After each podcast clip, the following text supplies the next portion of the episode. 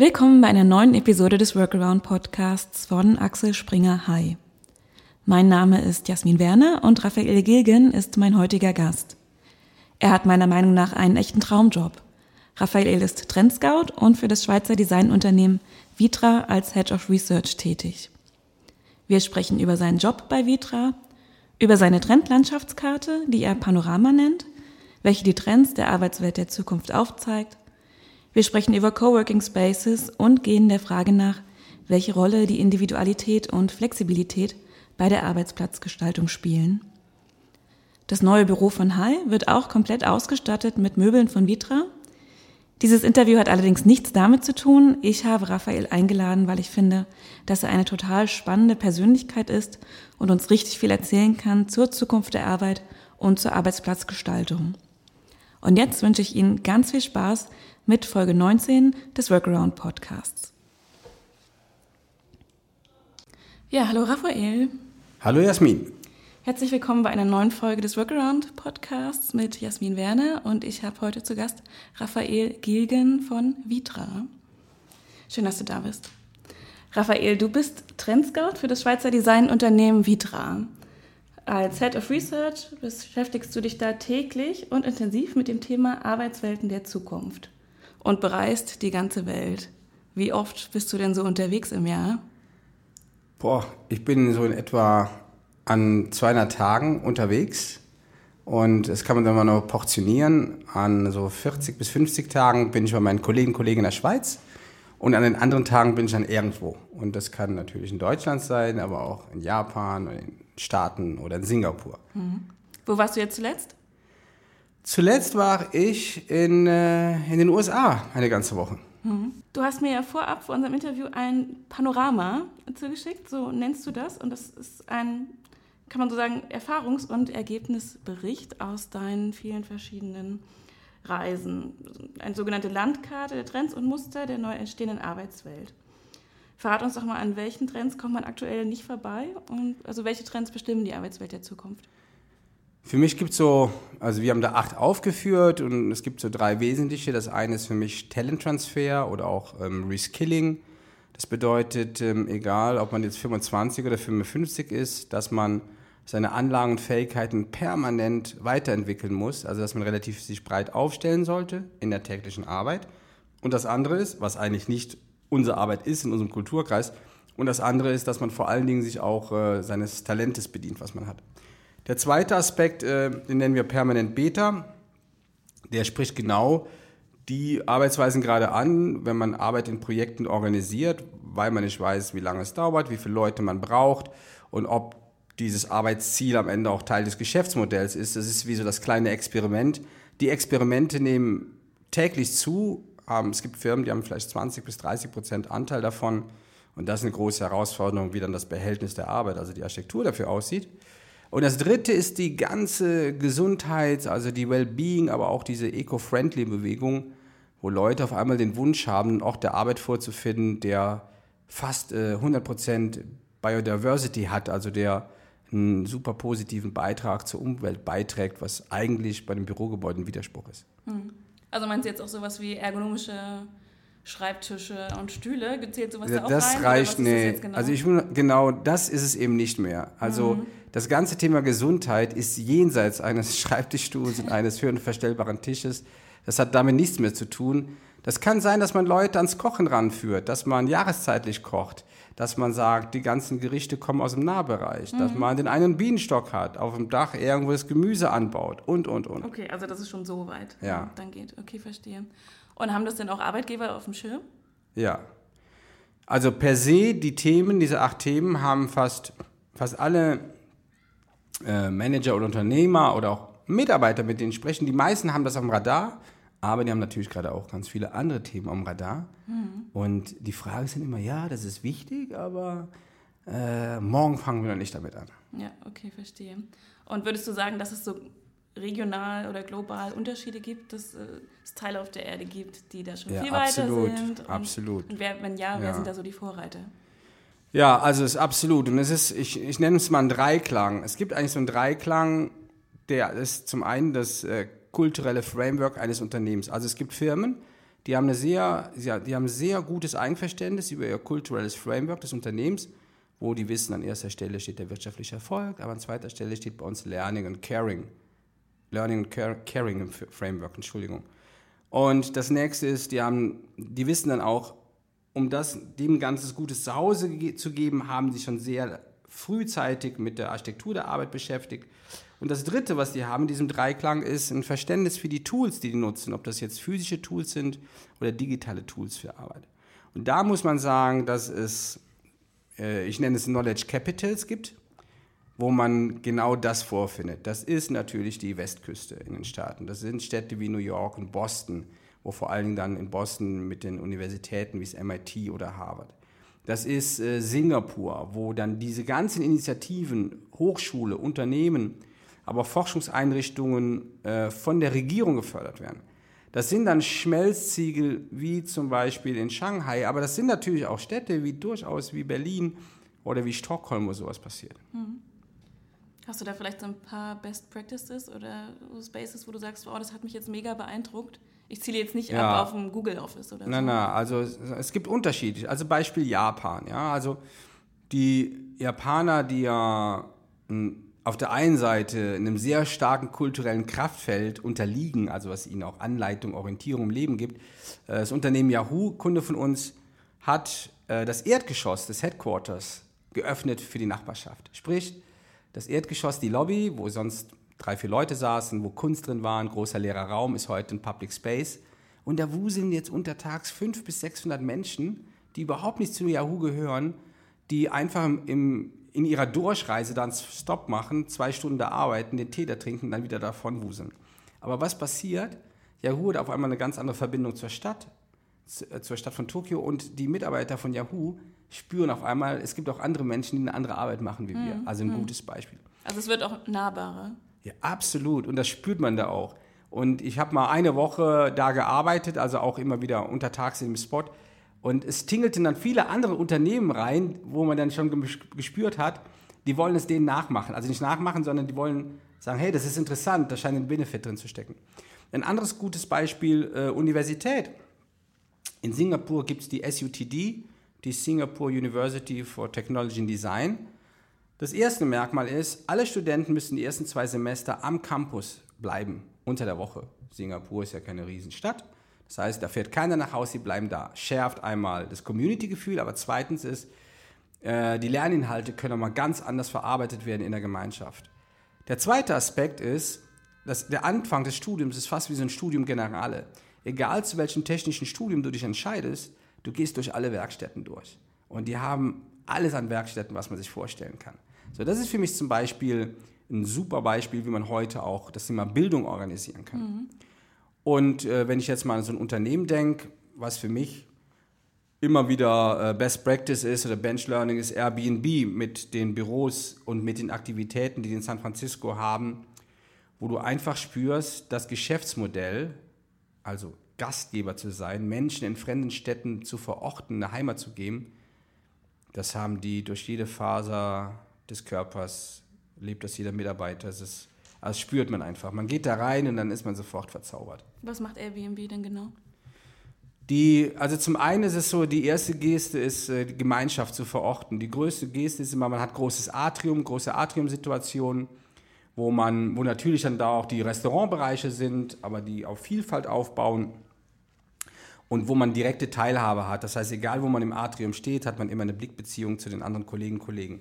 Das Zweite ist, die Teams organisieren sich dann relativ autonom. Das heißt, die Teamgrößen, so 20 bis 30 Mitarbeiter, organisieren sich in kleinen Nachbarschaften, wie in Berlin würde man sagen, in kleinen Kiezen und äh, relativ frei. Und jeder Kiez oder jede Nachbarschaft sieht anders aus. Und wenn man da durchgeht, ist es halt eine Reise wie durch Klein-Europa. Aber das ist dann nicht gekünstelt, sondern ähm, die, die, die Leute nehmen dann diesen, ich sag mal, Einrichtungsauftrag auch genauso wahr. Und das Zweite ist, dass die Teams per se äh, autonom auch organisiert sind. Hm. Und da war doch auch irgendwas mit den Zimmern, oder? Dass die Büros so ja, ja, klar, gestaltet genau. sind wie die beliebtesten Zimmer. Kannst du das Ja, genau. Es gibt ähm, äh, man macht auch immer eins, dann übrigens an jedem Standort, wenn die jetzt wieder nach Paris gegangen sind oder nach ähm, Tokio oder nach Dublin, gibt es äh, das Environment-Team von Airbnb, baut immer die besten Listings als Modell nach. Warum tun die das? Die tun das, um herauszuführen, warum haben diese Orte so eine hohe Attraktivität. Wenn man dann diese Modelle baut, kriegt man auf einmal ein Gefühl dafür, dass diese Muster richtiger Lockstoff sind für die Menschen im Sinne eines physischen Ortes. Und das spiegelt man dann auch äh, den Mitarbeitern zu, wenn die Büros eingerichtet werden und dann können die einkaufen gehen. Dann können die halt mal zwei oder drei Räumlichkeiten machen, die halt aufgebaut sind wie ein total beliebtes Studio von einem Künstler in Buenos Aires, wie eine kleine Kaffeebar auf Mykonos, wie eine Werkstatt irgendwie im Schwarzwald. Mhm. Finde ich total cool. Gerade weil das ja genau der Kern ist von dem, was Absolut. Airbnb macht. Die Mitarbeiter sind genau da dran und leben das dann. Ja, und dann noch auch. ein Aspekt, und der hat mich dann fast umgehauen. Äh, da steht schon an der Türe, wenn du reinkommst in den Bereich, der dann nicht mehr public ist, sondern semi-public, you all are welcome. Parents, Sister, Brother, Dogs, alles irgendwie so. Und dann siehst du ein Plakat, ey, du bist kein Designer, es ist kein Problem. Aber wir glauben, dass Design und gute Gestaltung wichtig sind. Wir bieten dir an, du kannst bei uns Designkurse belegen. Das heißt, als Mitarbeiter, auch wenn du jetzt im Accounting da bist oder beim Personal, kannst du dich einfach weiterbilden im Thema Design und Kunstgeschichte, damit du nochmal einen ganz anderen Zugang hast. Sensationell. Mhm, ja, total gut. Und ich habe in früheren Interviews von dir gelesen, dass der Faktor Sehnsucht eine ganz große Rolle spielt. Also wir Menschen wollen uns immer mit irgendwas verbinden und uns an Sachen erinnern. Ähm, wie kann, kann man das verstehen? Also es, der Mensch hat so zwei große Sehnsüchte. Das eine ist, äh, Teil einer größeren Gemeinschaft zu sein. Ähm, übrigens, in der Vergangenheit war es auch ganz stark das Thema Religion und Familie. Heute, weil die Familien, ähm, weil man halt einfach wegzieht und alle wohnen irgendwo auf der Welt, ähm, ist Familie hat eine andere Rolle, Religion hat per se eine andere Rolle. Das heißt, ähm, dann spielt auf einmal diese Bürogemeinschaft eine Rolle. Und der zweite Aspekt, die zweite Sehnsucht ist äh, die Potenzialentfaltung. Jeder Mensch möchte eigentlich seine Potenziale entfalten. Ja, als junger Mensch spürt man das natürlich, spürt man einen Drang und dann fängt man das Arbeiten an oder studiert und fängt dann das Arbeiten an. Und, äh, und dann kann es sein, dass einen mit 35, 40 dann irgendwann einholt und sich die Frage stellt, boah, was machst du eigentlich? Ist das eigentlich Teil deiner Bestimmung? Und Fakt ist, das tickt in jedem in uns drin und irgendwann kommt es raus. Und das Thema Potenzialentfaltung ist ein zentraler Aspekt im Thema Leadership im Umgang mit Mitarbeitern, aber auch natürlich dann eine Fragestellung an die, an die räumliche Architektur.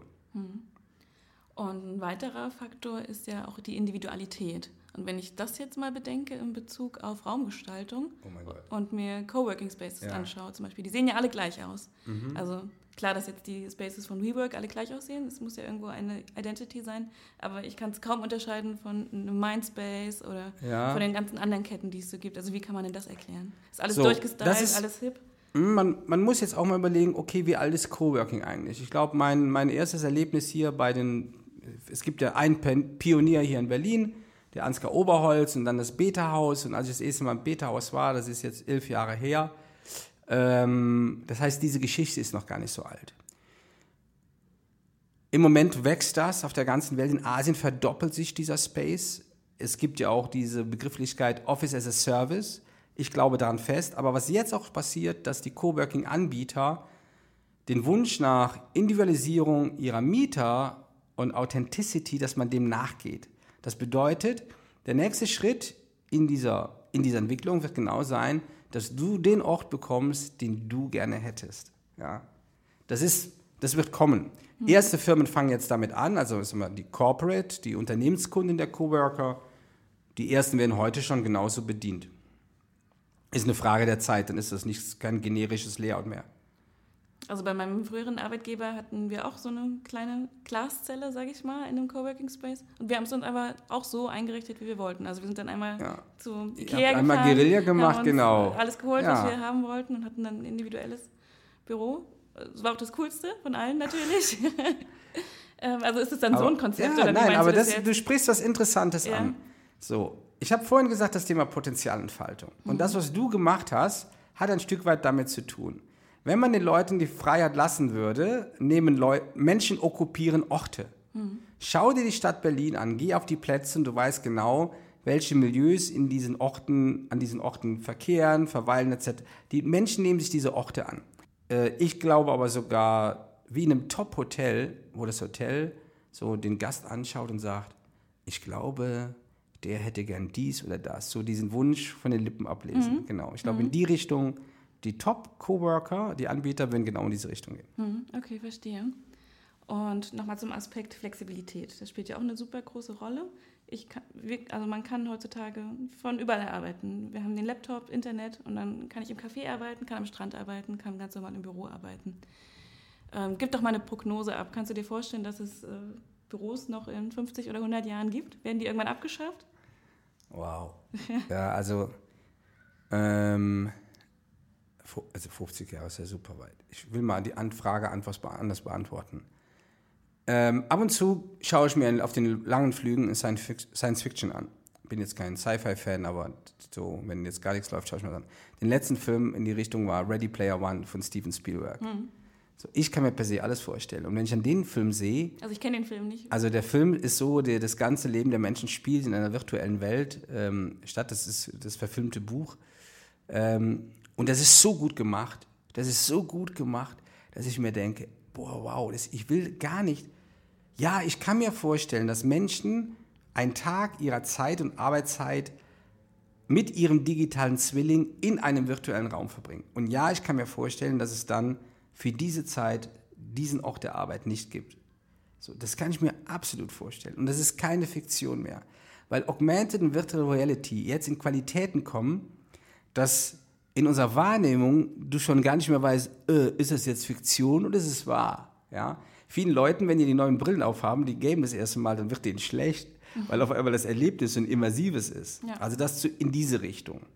Was ich aber trotzdem glaube, ist, dass das Haus, ich nenne es jetzt einfach mal Haus, ob das das Bürohaus ist oder das Hotelhaus, also ein, das ist ein physischer Ort, dass, der, dass, dass die einfach auch, ich will sagen lebenslang haben, aber per se über zwei oder drei Generationen lebenslang haben, ja. Die Guten, die Guten. Gibt es eigentlich mittlerweile schon so Modelle, dass ich in ein Haus reingehe und das Haus dann erfassen kann, wer ich bin, wo ich geparkt habe, was ich zum Mittagessen Oh, ja. essen will?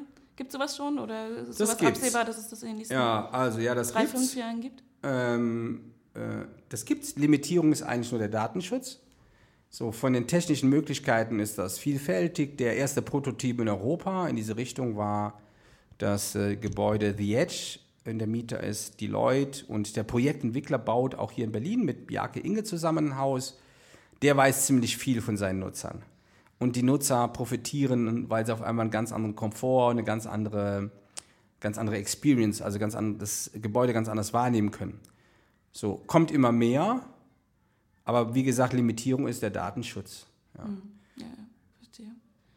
Okay, und ähm, vielleicht hören ja jetzt auch ähm, Start-up-Gründer zu oder Leute, die gerne oder jetzt gerade dabei sind, ein Unternehmen zu gründen oder gerne ihr Büro neu einrichten wollen und das neu konzipieren wollen. Gib doch mal den Zuhörern so ein paar Tipps, wie sollte das moderne Büro von morgen aussehen, um noch toller und effektiver, effizienter miteinander zu arbeiten. Also wenn ich Gründer wäre, ich war ja leider Gottes in meinem Leben nie Gründer, ich glaube, der Zug ist abgefahren. Ähm, wenn ich Gründer wäre, wäre es erstens eins, spürt euch und findet heraus, was euer Stallgeruch ist, ja. Ich würde mal diese Begrifflichkeit modern weglassen, sondern findet, findet raus, wer ihr seid und umgibt euch, findet einen Ort, wo ihr sagt, da wollt ihr sein, weil die Nachbarschaft genau zu euch passt. Auch da steckt ja in so einem, in so einem Cluster an unterschiedlichen Nachbarn, steckt ja nochmal eine ganz andere Energie drin. Wenn ihr dann den Ort gefunden habt, dann ähm, betritt den idealerweise, wenn der leer ist und geht da mal rum und schaut aus dem Fenster. Und auch da gilt es wieder herauszufinden, wo will man eigentlich da, wo will man da arbeiten, wo wird man gern so die Küche organisieren, also diese, den Gemeinschaftsraum, ich sag mal so wie die Feuerstelle. Aber wo möchte man auch zurückziehen? Weil das ist wichtig. Von Anfang an sollte man schon so introvertierte Orte haben und extrovertierte. Introvertierte, wo du mal ein Buch lesen kannst und wo du einfach mal keinen sehen, keinen hören willst. Und extrovertierte, wo es einmal, wo es einfach kracht und wo es laut ist und wo auch dann abends was stattfinden kann. Ich glaube, das ist wichtig. Dann ähm, sollte man auch das in so einer Art menschlichen Maßstab machen, also dass man nicht zu dicht aufeinander hockt, aber dass man sich noch sieht und mitkriegt und spürt. Und vor allen Dingen ist es ja am Anfang bei den Gründern wichtig, dass es alles sehr agil ist, auf Zuruf und, Und auch, dass man mal ausprobiert, dass man es halt nicht irgendwie töpfert und dann auseinanderschlagen muss, sondern ich sag mal so, sich dem mal so annähert wie Lego und sagt, wo ist eigentlich der beste Ort. Und was total wichtig ist, dass man auch das, das Büro auch, das Büro per se ist eine Iteration.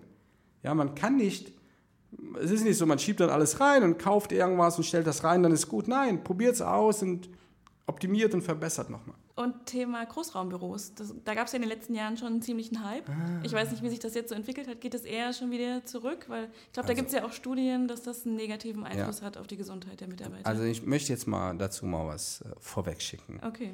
Jedem, der mir eine Frage stellt, wie groß muss äh, die Fläche sein, da sage ich, je größer eine Fläche ist, in der Menschen zusammenarbeiten können, umso besser. Es gibt in Deutschland, das heißt ein tolles Wort Regelgeschoss, auch schon toll mit dem Wort Regel davor, ja. Und die sind so 400 Quadratmeter und das ist organisiert nach Brandabschnitten. Das macht es einfach einfacher beim Bauen. Ich sage, das sind eigentlich Bonsai-Gefäße, weil auf 400 Quadratmetern wird man die Arbeit von morgen nicht mehr organisieren können. Das ist per se zu klein. Ähm, heißt, idealerweise sollte es größer sein. Und dann ist das übrigens auch erst ein großer Raum. Alles, was irgendwie kleiner ist als 400 Quadratmeter, ist kein Großraum. Was natürlich nicht geht, ist, dass du einen großen Raum vollschiebst mit Schreibtischen und Stühlen und sagst, das war's. Nein, so möchte kein Mensch arbeiten. Ein guter Raum gehört kuratiert.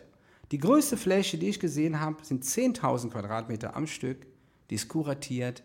Ich hatte durchaus traditionelle deutsche Unternehmen mit und die haben nicht gespürt, dass das geschweige denn 10.000 noch 1.000 Quadratmeter sind. Also da liegt es wirklich mhm. an der, an der, am Gespür des Architekten und da sind wir eigentlich hier in Deutschland gut aufgestellt mit den Kollegen aus der Architektur und Innenarchitektur. Ja. Ich per se würde am liebsten mein Traum wäre es, dass bei Vitra alle Leute die komplette Organisation auf einer großen Fläche sitzen würden. Okay, das würde dir am besten gefallen. Ja klar, und dass du da durchwuselst wie so durch die Berliner Kieze, vom einen Kiez mhm. zum nächsten Kiez. Mhm. Und immer wieder sind Park dazwischen, ein Café dazwischen, ein kleiner, kleiner Garten, der eingebaut ist, das wäre perfekt. Ja. Und du bist ja so viel unterwegs, wenn du denn dann mal im Büro bist, ähm, wie sieht dein Arbeitsplatz aus? Hast du einen ganz wow. normalen Schreibtisch? Oder? Ja, ich habe in meinen Vorträgen zeige ich immer zwei Bilder. Ja. Ein Bild ist von meiner Werkstatt. Ich habe ja mal Schreiner gelernt, also da steht eine große Hobelbank, so wie ich die gerade in dem Moment verlassen habe, als ich das Bild gemacht habe. Das heißt, da liegt immer irgendwas rum. Und mein Schreibtisch sieht genauso aus wie, als, wie so ein Werkstattbereich, der gerade verlassen wurde. So, das heißt, äh, weil ich halt auf der einen Seite arbeite ich ambulant, da ruft einer an, der braucht was, und auf der anderen Seite bereite ich etwas vor. Das heißt, da liegen dann noch die Bücher, die ich gelesen habe oder in denen ich recherchiere.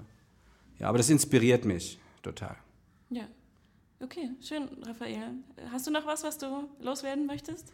Oh ja, ich finde, also ich finde, man, man sollte jetzt diese Diskussion mit New Work nicht reduzieren nur auf das Thema der Digitalisierung. Ja. Ich finde es total privilegiert, in dieser Zeit zu leben, in der die voll ist voller Möglichkeiten und es hat keiner gesagt, dass es einfach ist und es hat auch keiner gesagt, dass es bequem ist. Und wenn man mal anfängt, die Dinge zu kauen, zu begreifen, dann entdeckt man auch einfach, wie viele Möglichkeiten es ist und dann ist es, finde ich, eine, eine tolle Situation, in der jeder einiges machen kann. Hm, genau so ist es.